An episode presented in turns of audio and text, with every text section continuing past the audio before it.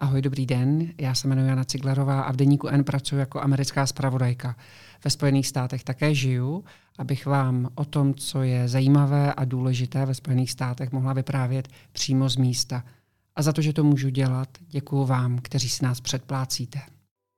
Je středa 8. listopadu, posloucháte Studio N, tady je Vítek Svoboda. Dnes o tom, odkud se bere polární záře.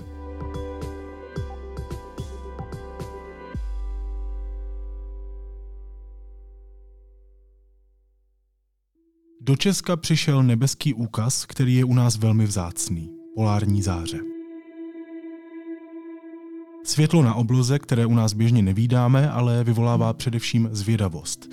Odkud se polární záře bere, co to vlastně svítí a proč tentokrát i u nás? To jsou otázky pro vědeckého redaktora deníku N Petra Koubského. Petře, ahoj, vítej. Ahoj Vítku, děkuji za pozvání. Já když vidím obrázek polární záře, tak mám pocit, že se koukám na kouzlo. Ale ono to asi nebude úplně kouzlo, že?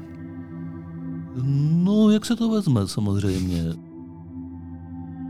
Arthur Clarke, spisovatel z sci-fi, říkal, že každá dostatečně pokročilá technologie je nerozlišitelná od magie. A stejně tak se asi dá říct i obráceně, že každý přírodní jev, kterému nerozumíme, je pro nás v podstatě kouzlem. A přírodní vědy z velké části se zabývají tím odkouzlením, hledáním příčin a souvislostí, což zní vlastně hodně neromanticky, protože tím zbavujeme trochu svět té magie, ale já si myslím, že je to fajn, že říct, je to kouzlo, znamená vlastně míň, je to méně efektní a působivé a zajímavé, než vysvětlit ty skutečné příčiny. Takže kouzlo to není, ale vysvětlení to má docela složité.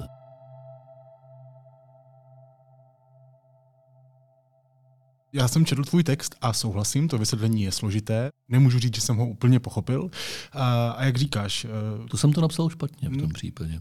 Ne, to jsi napsal špatně, to já jsem se špatně učil. Dobře, není to kouzlo, co to tedy je? Proč je obloha najednou tak hezky zvláštně barevná?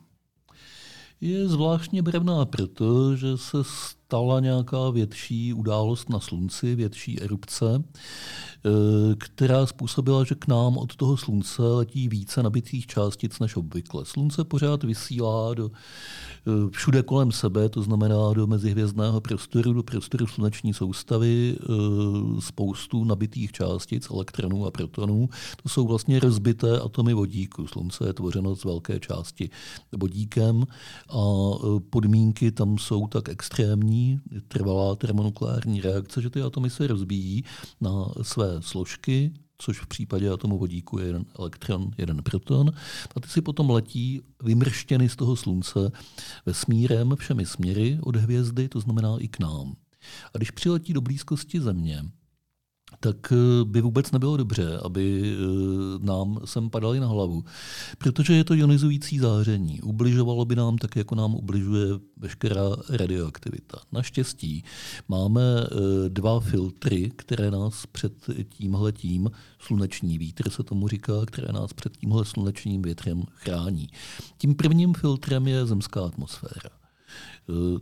Ta vychytá velkou část takových částic, kdyby sem přiletěli, ale ani nemusí, protože máme ten druhý filtr, ten je neviditelný, spousta lidí o něm ani neví. Je strašně důležitý a to je magnetické pole Země. To mě hrozně zaujalo. Nás chrání magnetické pole Země, vůbec jsem o tom nevěděl. Zeměkoule má magnetické pole. O tom se může přesvědčit každý, kdo má kompas. A to jsem i trochu věděl, ale nevěděl jsem, že nás chrání. Toho staršího typu, jehož střelka ukazuje k severu. Zeměkoule je vlastně veliký magnet. A jeho magnetické pole, toho zemského magnetu, sahá do vesmíru a když přiletí elektricky nabitá částice do magnetického pole, tak to pole jí odchýlí, ohne jí z dráhy. V tomhle případě jí ohne tak, že tu Zemi mine. To magnetické pole nám tady vlastně vytváří takovou dutinu, takovou jeskyni, kam ty částice skoro vůbec nemohou. Což je fajn, protože, jak jsem říkal, škodili by nám. Ta dutina není přesně kulatá, má složitý tvar. Na straně obrácené ke slunci, čili na té straně, kde je zrovna den na zeměkouli, tak je to sploštělý tvar, protože pod tlakem toho slunečního větru se to magnetické pole přiblíží trochu víc k Zemi. Na druhé straně je naopak nataženo daleko do vesmíru jako ocas komety. A jsou tam dvě zvláštní místa a ta místa jsou nad zemskými geomagnetickými póly. Magnet totiž funguje tak, že jeho siločáry se musí ve dvou místech, v místech pólů toho magnetu, zbíhat a vstupovat do magnetu a zase z něj vystupovat. A tahle místa jsou vlastně méně chráněna proti těm přilétajícím částicím zvenčí než jakékoliv jiné místo na Zemi. Tam jsou takové mezery v tom magnetickém stínění, kudy ty částice k nám mohou. A to je základní mechanismus vzniku polární záře, protože jsou to právě tyhle ty částice ze Slunce, které, když se dostanou do vysokých vrstev atmosféry, tak se tam srážejí s atomy těch plynů, které tvoří zemskou atmosféru, což je hlavně kyslík a dusík. A ty atomy potom mohou rozsvítit. A promiň, tomu se říká sluneční vítr, ale kdybych si to měl představit, tak je to spíš extrémní žár? Nebo co by mi to udělalo, kdyby mě magnet nechránil? Na první pohled vůbec nic, vůbec bys o tom nevěděl a nevšiml si toho. Za nějakou dobu, pokud bys tomu byl vystaven déle než malou chviličku, tak bys dostal nemoc záření, která by tě zabila buď to rychle, to znamená během několika dnů, anebo by tě zabila pomalu tím, že bys nejspíš dostal rakovinu, nějaké nádorové onemocnění. Čili stalo by se ti přesně to též, co se stane lidem, kteří jsou vystaveni radioaktivnímu záření. A ty póly toho magnetu, toho magnetického pole, to nejsou ty póly, o kterých mluvíme běžně. To nejsou severní. Nejsou. Severní a jižní jsou jim blízko, pokud jde o umístění na zeměkouli, ale nejsou to ty samé póly jako geografický severní a jižní pól. Severní a jižní pól jsou ta místa, kudy prochází myšlená zemská osa. Zeměkoule je koule, skoro koule, ne úplně přesná, otáčí se kolem své osy a tam, kde ta osa jakoby protíná zemský povrch, tam je severní a jižní pól. Magnetické póly jsou trochu jinde. Kdyby Země byla dokonale symetrická, tak by byly přesně tam, kde jsou ty geografické póly. Jenomže vznik zemského magnetického pole, to je sama o sobě nesmírně složitá věc.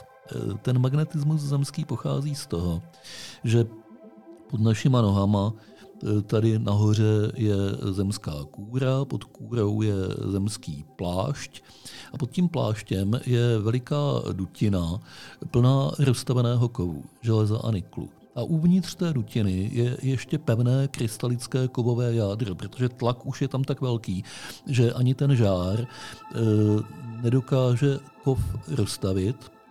Takže máme vlastně takovou slupku vyplněnou tekutinou a v tom se převaluje pevné jádro a tohle je zeměkoule. To jádro se hýbe? To jádro se tam hýbe, ano. Jej, domane.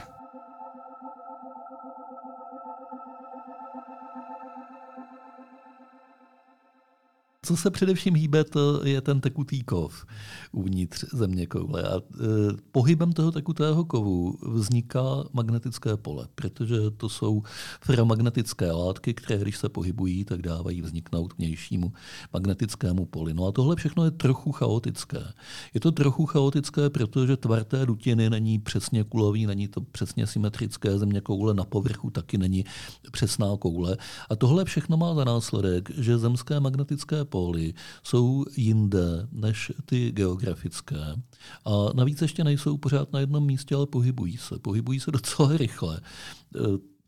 Ono, tohle všechno je věda, která teprve se dobírá nějakých hlubších poznatků. Málo co se totiž zkoumá tak obtížně, jako jsou hlubiny zeměkoule. O vesmíru máme často lepší znalosti a lepší představu, než o tom, co je 50 nebo 1000 kilometrů pod našima nohama. V každém případě je to tak, že magnetické póly Země v tuhle chvíli putují rychlostí asi 50 km/h, což je hodně. Takže magnetická střelka kompasu, která ukazuje zhruba severním směrem, tak ukazuje každou chvilku někam jinam. My si s tím dneska už moc nalámeme hlavu, protože máme družicové systémy navigační a svoje kompasy máme odvozeny od nich a jsou přesnější. Ale ten, kdo používá magnetický kompas pěkně po staru a není závislý na těch družicích, což je taky fajn, tak musí počítat s takzvanou magnetickou deklinací, což je odchylka úhlová mezi skutečným severem a magnetickým severem. A ta deklinace je každý rok, každý měsíc vlastně trošičku jiná.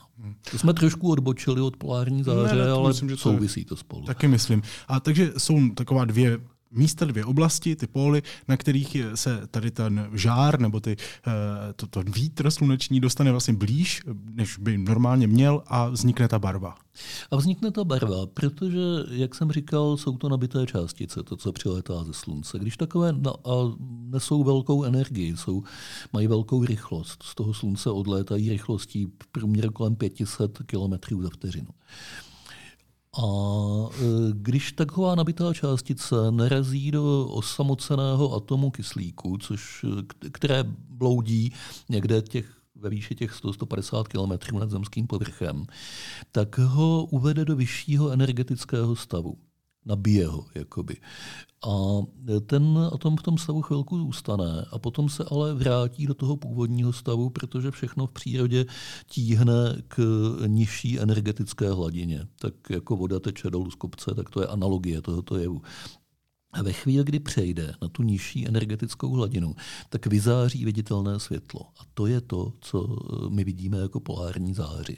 Potom záleží na tom, jaký atom to je, jestli dusík nebo kyslík, a v jaké výšce se to stane. Podle toho má ta polární záře různou barvu. Když je to kyslík a je hodně vysoko, tak je barva červená. Když je to kyslík a je trošku níž, tak zelená. A když je to ještě níž a je to dusík, tak modrá. A když je to ještě níž, tak už se nestane nic, protože tam už je těch atomů a molekul celých příliš mnoho. Srážejí se mezi sebou a to zbaví ty excitované atomy energie jinou cestou než vyzářením světla. Ty jsi mi teď popsal nějaký princip, který je za polární září, ale jestli jsem to správně pochopil z tvého textu, tak my do detailu, co za tím celým je, nevíme. Tohle je velice zjednodušený výklad, to, co jsem řekl. A teďka ten neodpovídá na spoustu otázek, které v souvislosti s tou polární září vyvstávají. Například, proč přesně se někdy dostane tak daleko na jih, jako se dostala v těchto dnech až k nám. Souvisí to se zvýšenou sluneční aktivitou, ale je okolo toho spousta otázek, co přesně to znamená a jaké parametry musí ta aktivita mít, aby se ta polární záře takhle posunula. To je jedna věc. Druhá věc je, že mívá různé tvary, různou dobu trvání.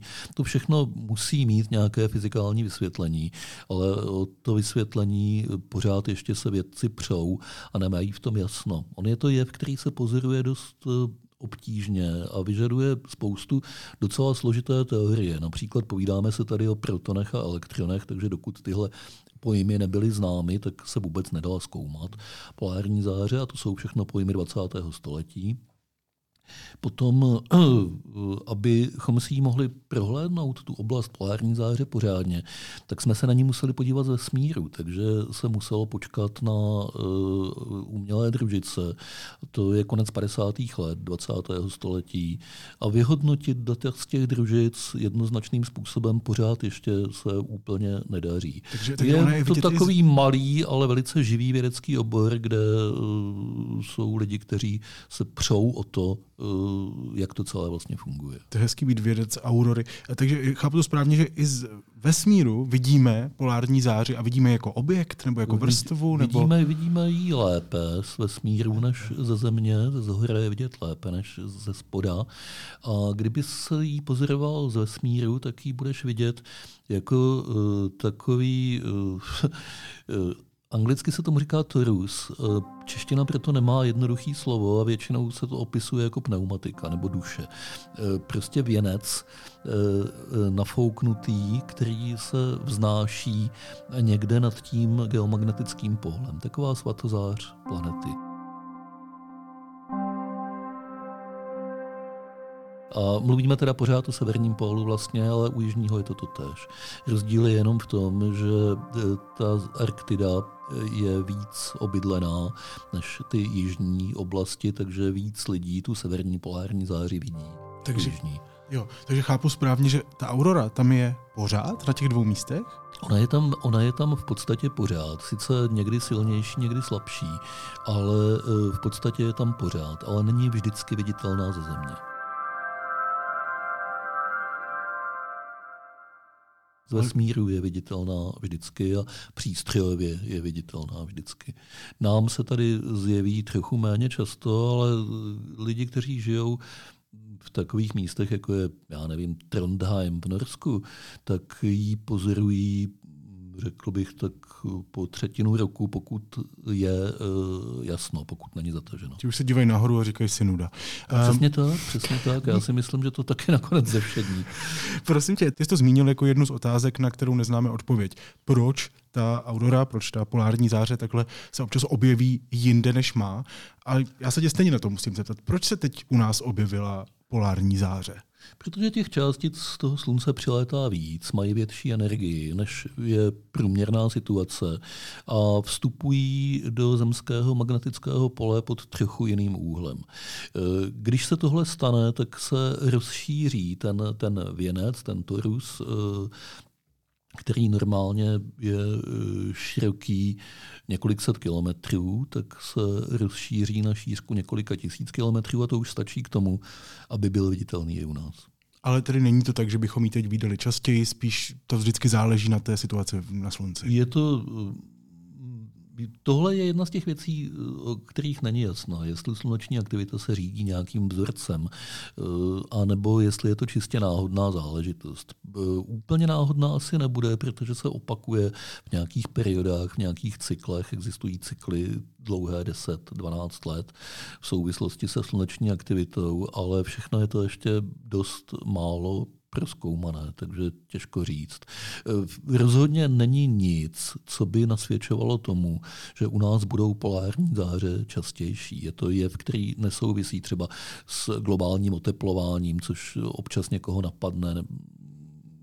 Není divu, protože s globálním oteplováním se děje spousta věcí, které hodně mění právě tu Arktidu. Tak mi připadá normální, že lidi napadne, že i tohle nějak může souviset, ale ne, to opravdu ne. Lidé mají polární záři fakt rádi, existují takzvaní aurora hunters, tedy lidé, kteří je za ní jezdí někdy docela daleko, fotí si ji, koukají na ní.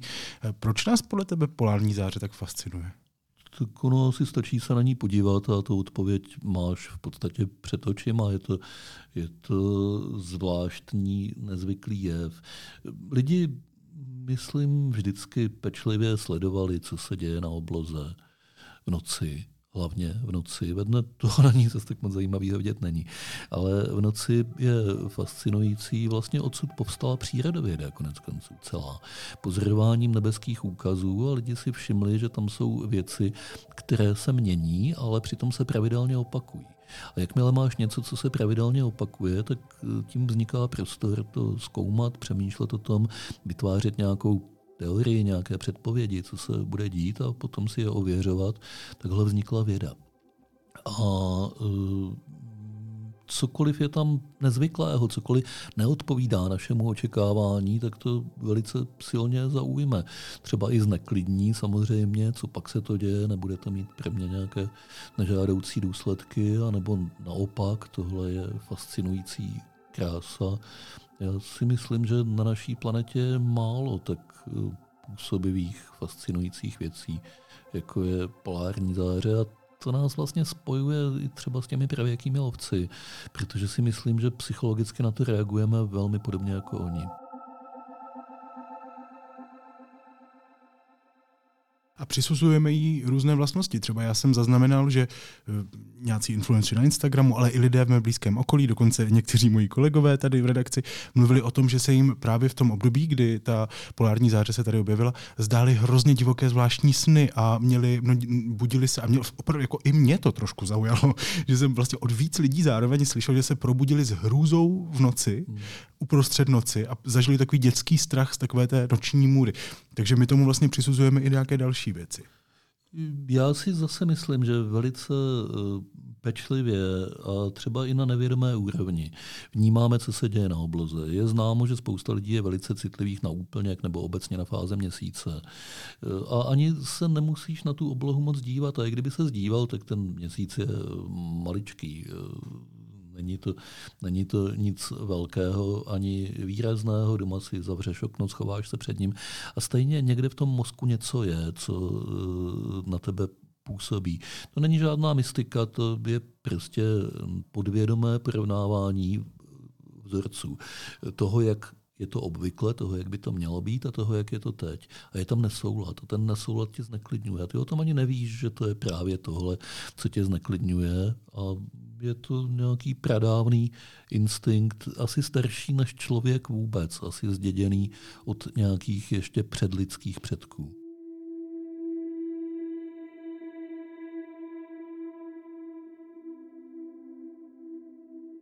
Já jsem říkal, co cítím, když vidím polární záři a mám pocit, že se koukám na kouzlo. Zajímá mě, co v tobě vyvolává za pocity, když vidíš polární záři. Víš, máš vůbec v té hlavě, která je plná vědeckých faktů a poznání, jako prostor pro prožívání takového jevu? Nebo prostě jen vidíš, a teď to čtu, nabité částice slunečního větru, které pronikly do vysokých vrstev atmosféry a tam předávají svoji energii izolovaným atomům kyslíku a dusíku. Počkej, ale ty to říkáš, jako by si myslel, že když někdo ví, že to jsou protony a neutrony, které se sráží s atomy atomárního, nikoli molekulárního, protože to rozbilo ultrafialové světlo, kyslíku a dusíku, takže když tohle někdo ví, takže to esteticky neprožije.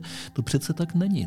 To je, podle mě je to úplně naopak. Ta znalost mechanismu mě podle mě, nechci, jako aby to znělo nějak pyšně, ale myslím si, že mi dává hlubší prožitek, protože se na to můžu dívat jako na krásnou věc a zároveň si uvědomovat, co je zatím a říkat si, jak obě ty dvě věci tvoří jednu a druhou stranu toho pozorovaného jevu. Já myslím, že znalost přírodních věd nikomu nesebere požitek z přírody, naopak.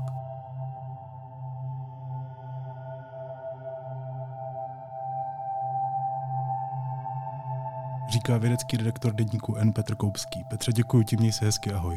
Děkuji za pozvání.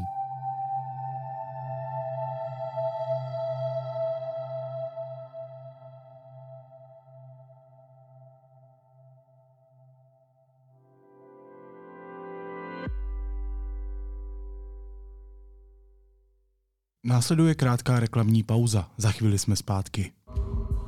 Zažil víc hrůzy, než by kterékoliv dítě mělo zažít. Osvětim i pochod smrti.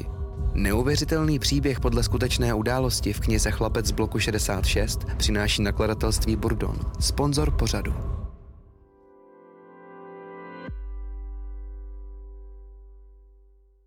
A teď už jsou na řadě zprávy, které by vás dneska neměly minout.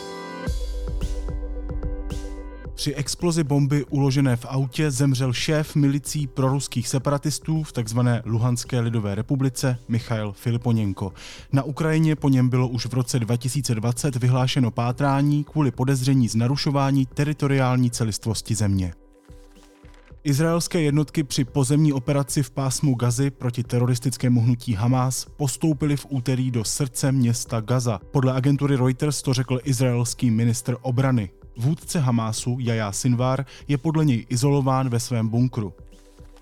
Školské odbory v úterý rozhodly, že 27. listopadu se uskuteční celodenní výstražná stávka základních, středních i mateřských škol. Hodinová stávka by podle nich nebyla dostatečná.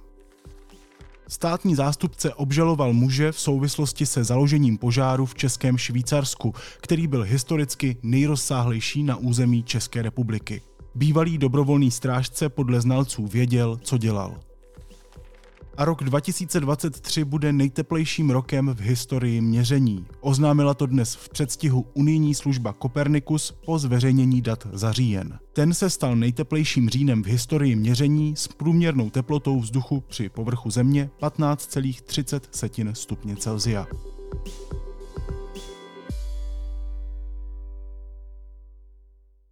A na závěr ještě něco, co mě zaujalo a možná by mohlo i vás. Dneska to bude takový osobnější typ. Nedávno mi zpátky domů do Anglie odjel dobrý kamarád Rinat a chvíli po svém odjezdu mi poslal playlist, který vyrobil. Poskládal v něm písničky, které tak nějak vystihují, jak se zrovna cítí, co má rád, na co myslí a podobně. Já jsem zareagoval tak, že jsem poskládal velmi podobný playlist. Zkusil jsem zaznamenat to, jak se zrovna mám, jaká hudba vystihuje to, co teď prožívám, a zároveň jsem mu chtěl tam naházet nějakou hudbu, která je podle mě dobrá a kterou by měl znát, pokud ji ještě nezná. A celá tahleta akce playlistová byla tak příjemná, že jsem si řekl, že z toho udělám tip. Hudba opravdu často vystihuje to, kdo jsme, jak se máme, jak se cítíme a podobně, a velmi často hraje velmi osobní roli v našich životech. A poskládat ji, udělat takový mixtape svojí současnosti a poslat ji někomu, když třeba je daleko, jako Rinat, je jako poslat kousek sebe. Nebo aspoň takhle to fungovalo mezi námi. Tak jsem si říkal, že vám dám tip, že můžete vytvářet playlisty svým blízkým lidem, je to podle mě hrozně nenásilný, nenákladný dárek a zároveň hrozně osobní a blízký. Playlisty pro blízké. To je můj dnešní tip. Naslyšenou zítra.